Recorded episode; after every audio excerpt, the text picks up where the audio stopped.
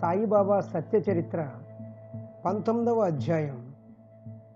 ఈ అధ్యాయంలో మనం క్రిందటి అధ్యాయానికి అనగా పద్దెనిమిదవ అధ్యాయానికి కొనసాగింపును చూద్దాం. దానికి ముందుగా బాబా వారి యొక్క ప్రవచనాల్లో శాశ్వత తత్వాన్ని నిర్భయత్వాన్ని ముక్తతని స్వతంత్రతని పరమాత్మని ప్రాప్తింప చేసుకోవడంలోనే జన్మకు సఫలత కలుగుతుంది. ఏంటండి అవి? శాశ్వతతత్వాన్ని నిర్భయత్వాన్ని ముక్తతని స్వతంత్రతని పరమాత్మని ప్రాప్తింప చేసుకోవడం జ్ఞానం లేకపోతే మోక్షం కలిగించదు. జ్ఞాన మార్గం అన్నింటిలో కల్లా చాలా శ్రేష్టమైన మార్గం. సర్వసాధారణంగా జ్ఞాన మార్గం అంటే భక్తి మార్గం అని జ్ఞాన మార్గం కోసం భక్తి మార్గాన్ని అవలంబించమని చెప్పేవారు. జ్ఞాన మార్గం అనేది రామాఫలం లాంటిది భక్తి మార్గం అంటే సీతాఫలాన్ని ఆస్వాదించడం అని ఆయన చెబుతూ ఉండేవారు. గడిచిన కథలో సందర్భాన్ని అంటే వయోవృద్ధురాలైన ఒక ఆమె వార్ధక్యంతో శక్తి అంతా క్షీణించిపోయి ఎన్నో సంకటాలతో ఉండేది.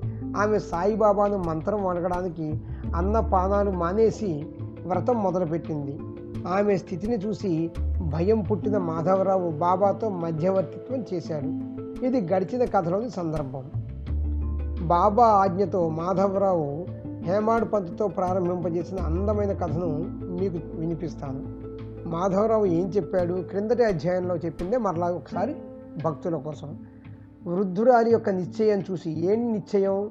ఆవిడకు సాయిబాబా దగ్గర నుండి ఉపదేశం తీసుకోవాలని ఒక నిశ్చయం. ఆ అది ఉపదేశం తీసుకోకుండా అన్నపానాదులు కూడా విసర్జించి అలాగే నిరాహార దీక్ష చేయడం మొదలుపెట్టింది. ఆవిడ నిశ్చయం చూసి బాబా ఆమెపై అనుగ్రహాన్ని కలిగించారు. ఆమె మనసులో నిశ్చయాన్ని మార్చారు. బాబా ఆమెను పిలిచి ప్రేమతో ఇలా అన్నారు అమ్మా నువ్వు ఎందుకు సత్యాగ్రహం చేస్తున్నావు? నీకు మరణం ఎందుకు గుర్తొచ్చింది? అంటే ప్రౌఢ స్త్రీలను బాబా అమ్మ అని పిలిచేవారు పురుషులను కాక అంటే బాబాయి బాపు లేదా బాయి అని పిలిచేవారు.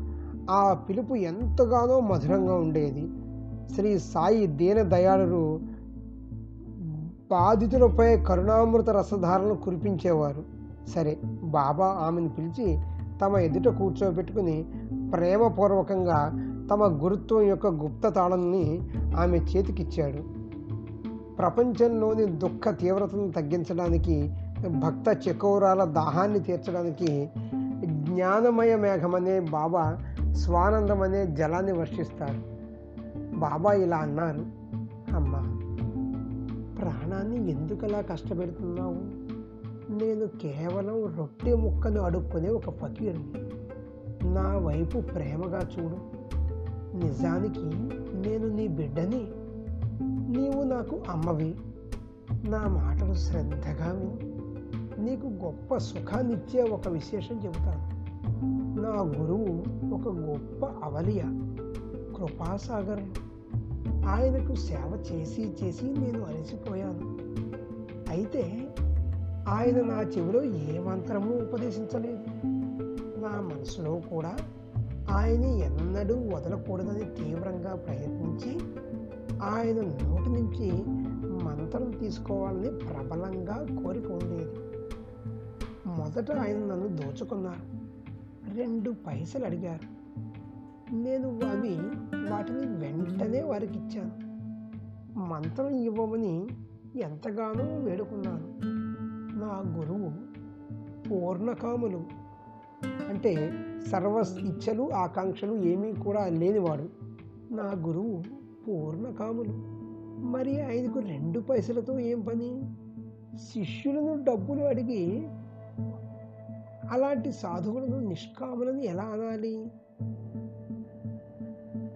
కాబట్టి సహనం సంతాపం దైన్యం తీసివేయాలి. యుక్తి ప్రయుక్తాలతో సంకటాలను నివే నివారించాలి. గురువు ఒకవేళ స్వతహాగా సమర్థులైనప్పటికీ శిష్యుల నుంచి వారు తీవ్ర బుద్ధిని సబల శ్రద్ధని ధైర్యాన్ని ఆపేక్షిస్తారు. రాయిని వజ్రాన్ని కూడా సానపెట్టి అరగదీస్తే శుభ్రపడతాయి. కానీ రాయి రాయిగానే ఉంటుంది. నేను పన్నెండు సంవత్సరాలు గురుపాదాల దగ్గర ఉండిపోయాను. గురువు చిన్నవాడినైనా నన్ను పెంచి పెద్దవాడిగా చేశారు. నాకు అన్న వస్త్రాలకు లోటు ఉండేది కాదు. నా గురువు మూర్తి భవించిన భక్తి ప్రేమలే. నాకు శ్రీరామ రక్షక ఉండేవి నా గురువు లాంటి గురువులు ఉండరు. ఆయనకి వేరే మరే కోరిక లేదు. నా సంకటాల నుంచి ఆయన నన్ను ఎప్పుడూ రక్షించేవాడు. నా గురువు నా చెవిలో నాకు ఏది ఉపదేశించినప్పుడు నీకు నేను ఏం ఉపదేశిస్తాను? తాబేలు ప్రేమ దృష్టితో దాని పిల్లలకు సుఖ సంతోషాలను ఇస్తుంది. నాకు ఉపదేశించడమే తెలియదు కాబట్టి నీవు నా వైపు అనన్యంగా చూడు. నేను కూడా నీ వైపు చూస్తాను. ఇది తప్ప నా గురువు నాకు ఏమీ ఉపదేశించలేదు. సాధన సంపన్నత ఏమీ అవసరం లేదు. సాధన సంపన్నత అంటే జ్ఞాన ప్రాప్తికి నాలుగు సాధనాలు ఉంటాయండి. వివేక వైరాగ్య సమాధి షట్ సంపత్తిని ముముక్షాత్తులను లభింపజేసుకోవడం. అవి ఏమీ అవసరం లేదు. ఆరు శాస్త్రాలకు చెందిన నైపుణ్యము అవసరం లేదు. కేవలం గురువే కర్త గురువే హర్త అన్న ఒక్క విశ్వాసం చాలు. గురు సాక్షాత్ పరబ్రహ్మ విష్ణు మహేశ్వరులే అలాంటి గురువు స్థితిని తెలుసుకున్న వారే ముల్లోకాలలో ధన్యులు. ఈ ప్రకారంగా ఆ వృద్ధురాలికి బాబా బోధించిన తర్వాత ఆమె బాబా చరణాలపై తలపెట్టి తన సత్యాగ్రహాన్ని ఉపసంహరించుకుంది. బాబా చేసిన ఈ లీలలకు హేమాడ్ పంత్ పరమ ఆనందంతో కంఠం పూడుకుపోయింది. అప్పుడు మాధవరావు హేమాడ్ పంత్తో ఏమిటండి మీరు? ఎందుకని అలా కూర్చుండిపోయారు అసలు బాబా గురించి లెక్కలేని కథలు ఉన్నాయి. ఇదంతా కూడా మాధవరావు హేమాడ్ పంతునకు కథగా వివరిస్తున్నారని క్రిందటి అధ్యాయంలో మనం చెప్పుకున్నాము. బాబా గారు హేమాడ్ పంతుని మాధవరావు దగ్గరికి పంపించారు. మాధవరావుతో నువ్వు భక్తి గురించి ఏమైనా కొన్ని మాటలు మాట్లాడుకునిరా అని. ఈ కథ అంతా కూడా మాధవరావు హేమాడ్ పంతుకు వివరించారు. కాబట్టి ఆ కథ విన్న తర్వాత హేమాడ్ పంతుకు ఒళ్ళంతా ఒక గగుర్పాటుతో ఆనందంతో మనసంతా ఉప్పొంగిపోయి కంటతడి పెట్టాడు. ఇలా వారిరువురు ఎవరు మాధవరావు హేమాడ్ పంత్ మాట్లాడుకుంటుంటే మసీదులో గంటలు మోగాయి. మసీదులో గంటలు దేనికండి? మధ్యాహ్న హారతికి.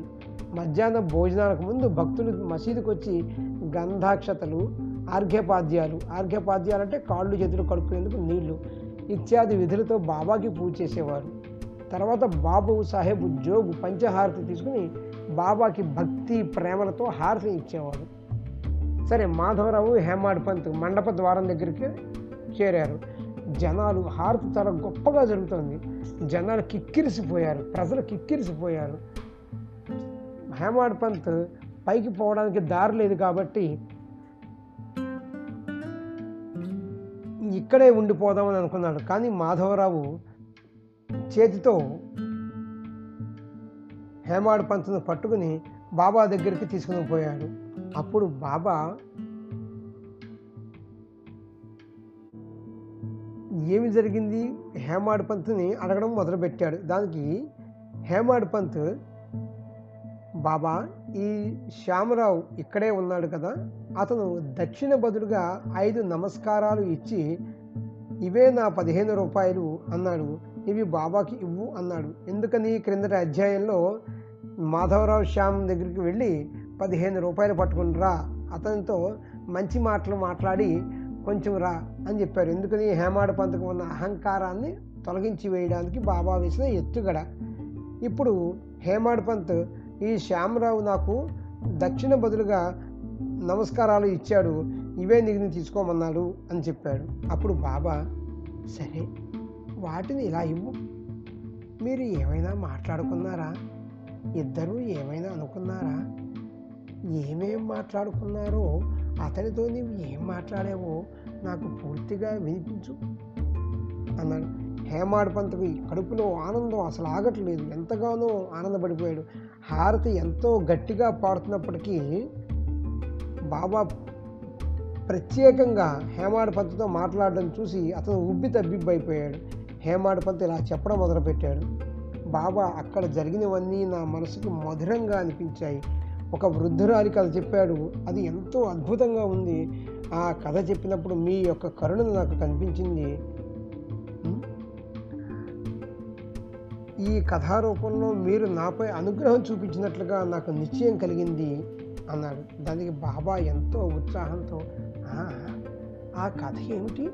నాకు పూర్తిగా చెప్పు. ఆ అనుగ్రహం ఏమిటో ఆ అద్భుతం ఏమిటో చూద్దాం అన్నాడు. కానీ బాబాకి ఆ కథలు అవన్నీ కూడా తెలియదంటారా? అన్నీ తెలుసు. మళ్ళీ ఆయనే ఇది చాలా గొప్ప కథ అమూల్యమైనది. దీనిని బాగా గుర్తుపెట్టుకో. నా పద్ధతి చాలా విలక్షణమైనది. ఒక్క సంగతి మనసులో పెట్టుకుంటే గొప్ప ఉపకారం జరుగుతుంది. ఆత్మకు సంబంధించిన అనుభవజన్య జ్ఞానాన్ని ప్రాప్తించుకో.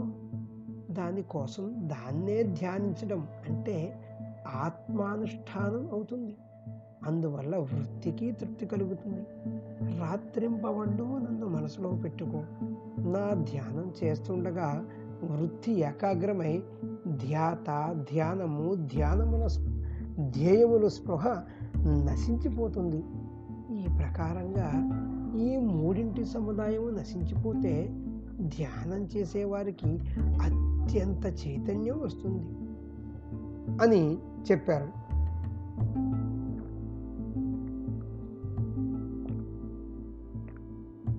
ఈ ప్రకారంగా సాయిబాబా నోటి నుంచి మాటలు వెలువడినప్పుడు హారతి కూడా అయిపోయింది. అందరూ శ్రీ సచ్చిదానంద సద్గురు సాయినాథ్ మహారాజ్కి జై అని అరిచారు. నేరాజనం చూపించే విధి కూడా పూర్తయింది. జోగ్ తన నియమానుసారము దోసుడు కళాకందను ప్రేమతో సమర్పించి నమస్కరించాడు. బాబా ఆ కళాకంద మొత్తం హేమాడపంత చేతిలో పోసి ఇలా అన్నారు.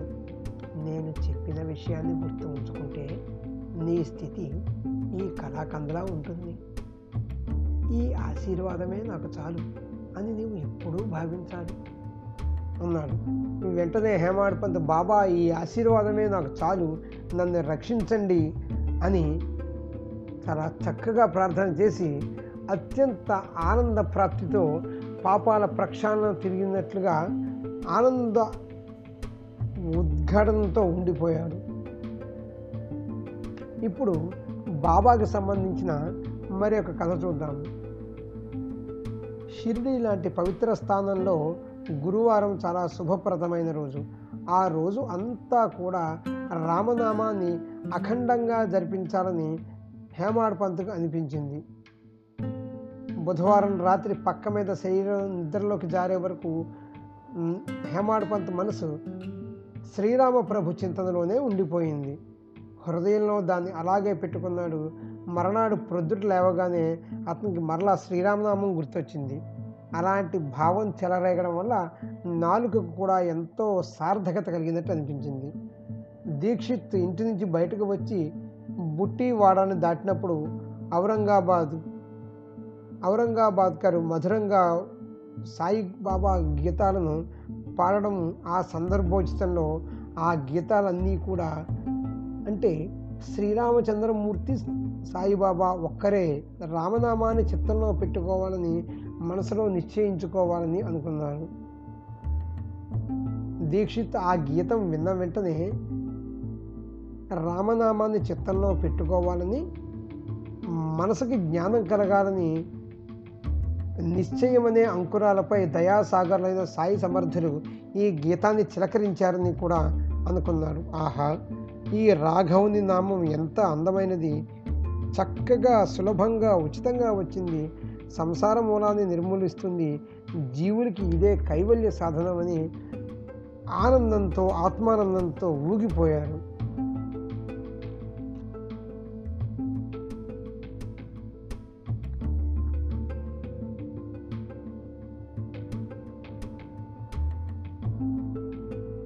శ్రీరామనామం పలకండి బాబా నామం పలకండి నన్ను శరణు అనండి అని బాబా అందరికీ చెప్తారు. దానితో పాటుగా తాము ఎవరో తెలుసుకోవడానికి కథలను శ్రవణం మననం చేయమని చెప్తారు. కొందరికి భగవంతుడి నామస్మరణ చెబుతారు. కొంతమందికి భగవంతుడి లీలలు వినమని చెబుతారు. మరి కొందరికి భగవంతుడిని పూజించమని చెబుతారు. కొందరికి జ్ఞానేశ్వరి పురచ్చరణ కొందరికి హరివరద పారాయణం కొందరికి గురుచరిత్ర చదవమని చెబుతారు. మరి ఒక చిన్న కథను చూద్దాం. ఒకసారి మధ్యాహ్నం బాబా మనసుకి ఇలా అనిపించింది. రాధాకృష్ణబాయి ఇంటికి హఠాత్తుగా ఆయన వెళ్ళారు. ఆయనతో పాటు కొంతమంది భక్తులు ఉన్నారు. బాబా ఇలా అన్నారు తీసుకురండి రా తీసుకురండి నిచ్చెన తీసుకురండి. వెంటనే అక్కడ ఒక అతను నిచ్చెన తెచ్చిపెట్టాడు. దాని బాబా దాన్ని ఆ పక్కనే ఉన్న ఇంటికి ఆంచి పెట్టారు. స్వయంగా ఆ నిచ్చెన ఎక్కి ఆ ఇంటికి పైకప్పుకి ఎక్కారు ఆయన మనసులో ఏముందో ఎవ్వరికీ అర్థం కాలేదు.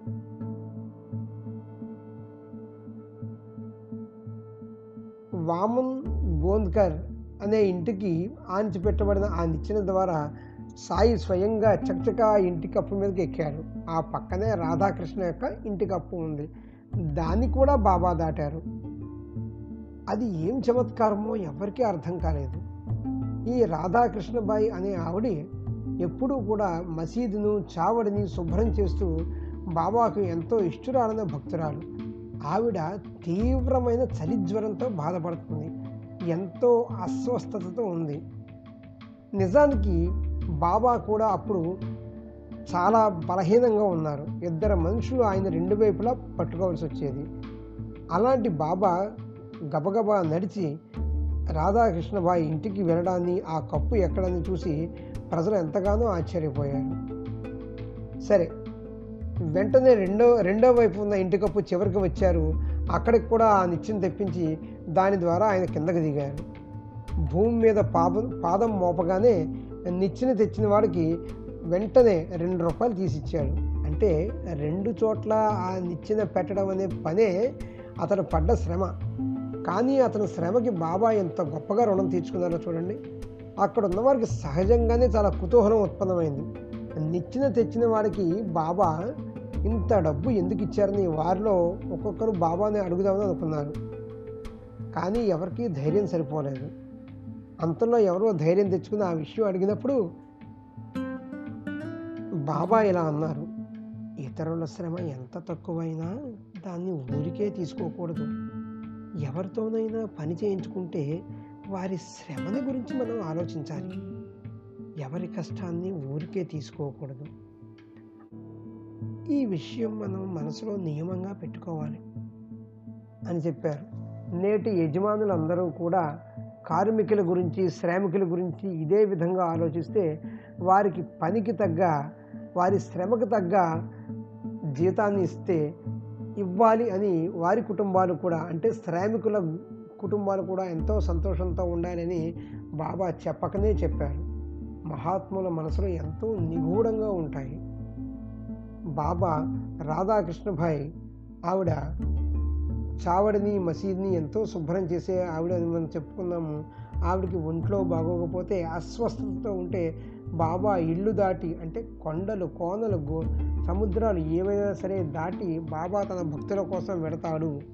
అలాగే వెళ్ళి ఆమెతో స్వస్థత ఆమెకు స్వస్థత కలిగించి తిరిగి తన ప్రదేశానికి వచ్చాడు. ఇంతటితో ఈ అధ్యాయం ముగిసింది. సర్వులకు శుభమస్తు.